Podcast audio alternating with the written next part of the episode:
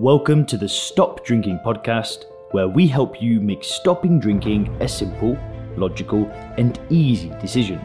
We help you with tips, tools, and strategies to start living your best life when alcohol free. If you want to learn more about stop drinking coaching, then head over to www.soberclear.com. We often talk about the evils of alcohol, how it harms the body and the mind, the damage on society, and so much more. But the reality is, things wouldn't actually be as bad as they are, not even close, were it not for acetaldehyde. This is the molecule that our body temporarily breaks down alcohol into. And it's this molecule that is actually far more destructive than the actual alcohol itself, the ethanol. In today's video, we're going to be breaking down the science behind ethanol and acetaldehyde and explain what it means for you. I'll also be giving you some tips on how to limit your exposure to acetaldehyde because unfortunately, there are other sources aside from alcohol. Guys, a lot of research has gone into this video and I'm so excited to share it with you today. You will not want to miss this. Stay tuned. So, Alcoholic drinks are absorbed into the bloodstream primarily in the stomach and the small intestine, much in the same way that we absorb water. Due to its chemical structure, once it's in the bloodstream, ethanol makes its way to all of our bodily fluids. It passes more or less every biological membrane there is, including the blood brain barrier. Most of the ethanol that is absorbed makes its way to the liver. The liver is the body's chemical and detoxification plant, responsible for eliminating not just alcohol, but also the other poisons and pharmaceutical drugs that we ingest. Now, once in the liver, a family of enzymes called ADHs convert the ethanol to acetaldehyde. In this way, acetaldehyde is the major metabolite of ethanol. Being even more toxic than the ethanol from which it was derived, the body doesn't actually let the acetaldehyde linger around for too long. There are at least three different chemical pathways through which the acetaldehyde is broken down into less toxic molecules. The most important pathways involve the conversion of acetaldehyde into a less toxic acetate, which is then broken down to water and carbon dioxide. But although our body breaks down and removes the acetaldehyde pretty quickly, even the few minutes it lingers in our system are enough to cause substantial damage. Let's take a look at why this is so. In one word, reactivity. Acetaldehyde is a highly, highly reactive compound, and it's attracted to many other molecules that it encounters inside of the cell. And the two main classes of molecules that it likes to interact with are proteins and DNA. Now, when acetaldehyde reacts with a protein, it fuses with it and forms one large molecule called an adduct. You don't really have to concern yourself with the chemistry here, but the idea is very basic. Acetaldehyde meets protein and the two form one big clumped up mess, a very tangled mess. And this mess can either be unstable and reversible or completely irreversible. The latter case is more problematic. Now you have abnormal but stable and irreversible molecules floating around your circulation indefinitely. You've knocked all these proteins out of action and now they can't carry out their intended task. But it gets worse. The body doesn't recognize these newly formed adducts as its own, which can trigger immune reactions, inflammation, and ultimately tissue damage. The second major class of molecules that acetaldehyde interacts with is DNA. This is the molecule of life which carries the genetic recipe for making each and every one of us. The adducts that acetaldehyde forms with DNA disrupt the normal cell replication process. Over time, these disruptions can lead to the formation of mutations and eventually cancer. Shortly, we'll look at acetaldehyde's effect on particular organs and systems. But first, I want you to have a look at this table. It summarizes the harmful effects of ethanol, that is, alcohol itself, versus those of acetaldehyde. You'll notice that ethanol exerts only four major types of injury. It induces a fatty liver, causes oxidative stress, scars the liver tissue, so called cirrhosis, and also causes cancer. Now, with the exception of inducing a fatty liver, acetaldehyde mimics all the destructive actions of ethanol and then some. You have atherosclerosis, which is the buildup of plaque in the blood vessels, cardiomyopathy, which is a disease of the heart muscles, anemia, interference with clotting, and more. This is absolutely the last thing that you want to be producing inside of your body. So, we covered how the bulk of ethanol breakdown takes place in the liver, meaning that this is where most of the acetaldehyde is produced. And it's no surprise that the liver also bears the brunt of alcohol related disease. Over time, acetaldehyde's protein adducts build up in the liver. Eventually, they trigger an immune response from the body and you get inflammation. And there's another big problem here The more that we drink, the less able our liver becomes at breaking down this acetaldehyde. In other words, the buildup of acetaldehyde and its adducts in the liver eventually interferes with the liver's ability to detox itself from the acetaldehyde. Alcoholic liver disease progresses through three distinct phases fatty liver, which is more or less universal among heavy drinkers and common among casual drinkers. This reverses relatively when you stop drinking. Alcoholic hepatitis. Now, unlike the fatty liver stage, alcoholic hepatitis has some noticeable symptoms. The most important are yellow skin or jaundice, fatigue, loss of appetite, weight loss, and stomach pain. In most cases, this can be reversed if the drinking stops. And finally, liver cirrhosis. This is the third and final stage. Here, the damage to the liver is so extensive that it's irreversible. At this stage, most of the liver's healthy tissue has been replaced by scar tissue, so called fibrosis, and this scarring cannot be treated. Now, most drinkers who reach this stage of liver disease have an average life expectancy of around two years. But bear in mind, this figure will vary a lot from one case to the next. Now, we saw that one of the harmful effects of acetaldehyde is the buildup of plaque in the vessels, so called atherosclerosis. This buildup means the arteries become narrower, making it more difficult for the blood to pass. Atherosclerosis is one of the most common sources of mortality and morbidity worldwide. It can contribute to heart disease,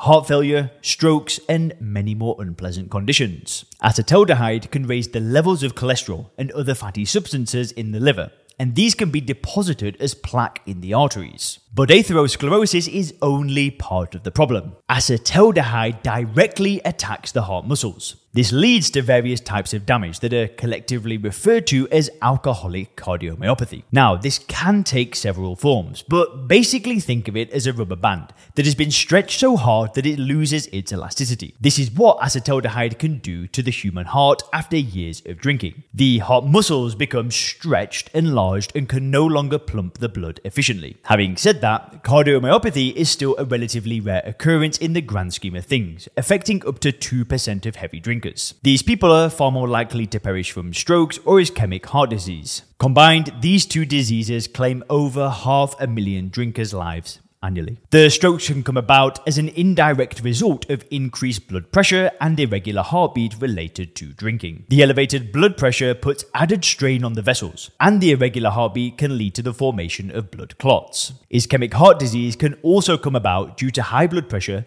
inflammation, and increased levels of cholesterol. These effects are all dose dependent. The more you drink, the more severe the symptoms tend to be. As we saw, acetaldehyde is highly reactive with the human DNA. The adducts it forms with DNA disrupts the cell's normal reproductive process. Ultimately, this cumulative damage can lead to the formation of tumors from genetic mutations and chromosomal abnormalities. In 2009, the International Agency for Research on Cancer, or IARC, which is part of the World Health Organization and United Nations, classed acetaldehyde as a Group 1 carcinogen. This put it in the same group with other proven carcinogens like smoking, asbestos, ionizing radiation, and polluted air. Being a group 1 carcinogen basically means that the evidence for carcinogenicity is overwhelming. While ethanol is also carcinogenic, acetaldehyde is considered an even more potent carcinogen.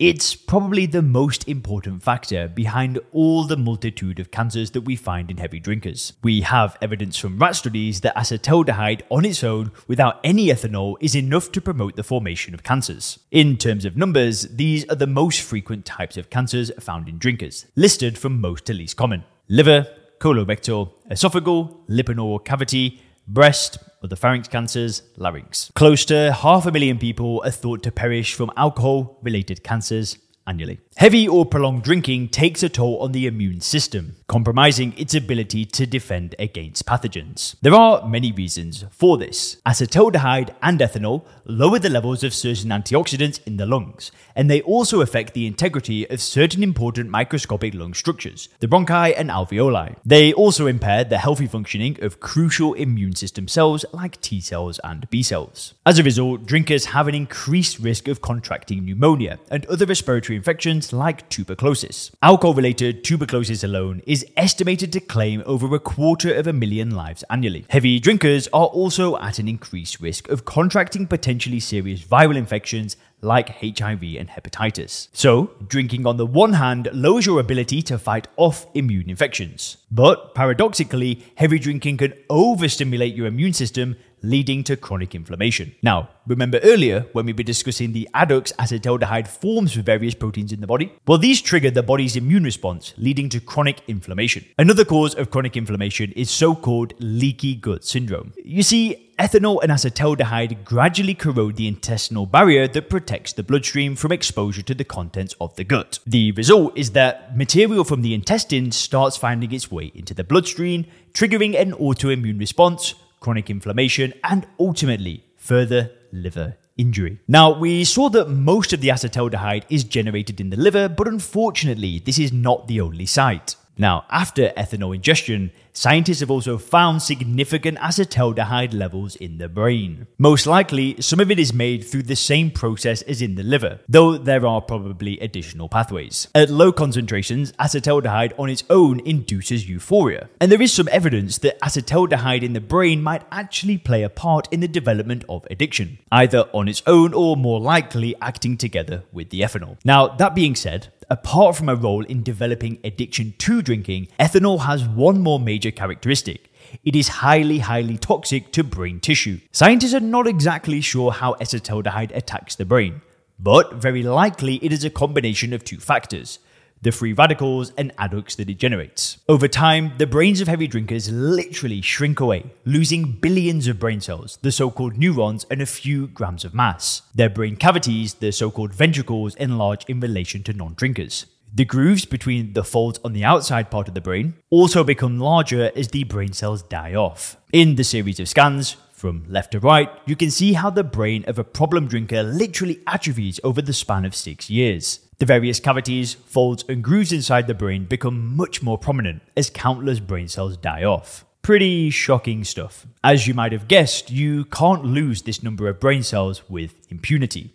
Something has to give. And that something is actually across the board. Compared to non drinkers, heavy drinkers score lower across almost the whole spectrum of neuropsychological testing. More or less, any cognitive function that you can think of is impaired. Processing speed, problem solving, executive functioning, working memory, visual memory, verbal memory, verbal fluency, and learning visual spatial abilities. The good news is, is that after stopping drinking, most of these cognitive domains will make at least some recovery, though often not completely. How this recovery happens, given that the brain is unable to replace the dead brain cells, scientists aren't quite sure about. But it probably has to do with the existing brain cells forming new connections to replace the dead brain cells. So, guys, we covered the bad stuff. Now it's time for a more hopeful note. Getting rid of this stuff, removing it from your system, detoxifying, and leading a healthier life. At the risk of being blindingly obvious here, the first and most important step that you can take is to stop drinking alcohol. Most of the other sources of acetaldehyde paled in comparison to the quantities that you generate every time you have an alcoholic drink. Again, if you want help getting in control of your drinking, click the link in the description and book a call, and we can see if the Sober Clear program could be a good match for you. Now, having said that,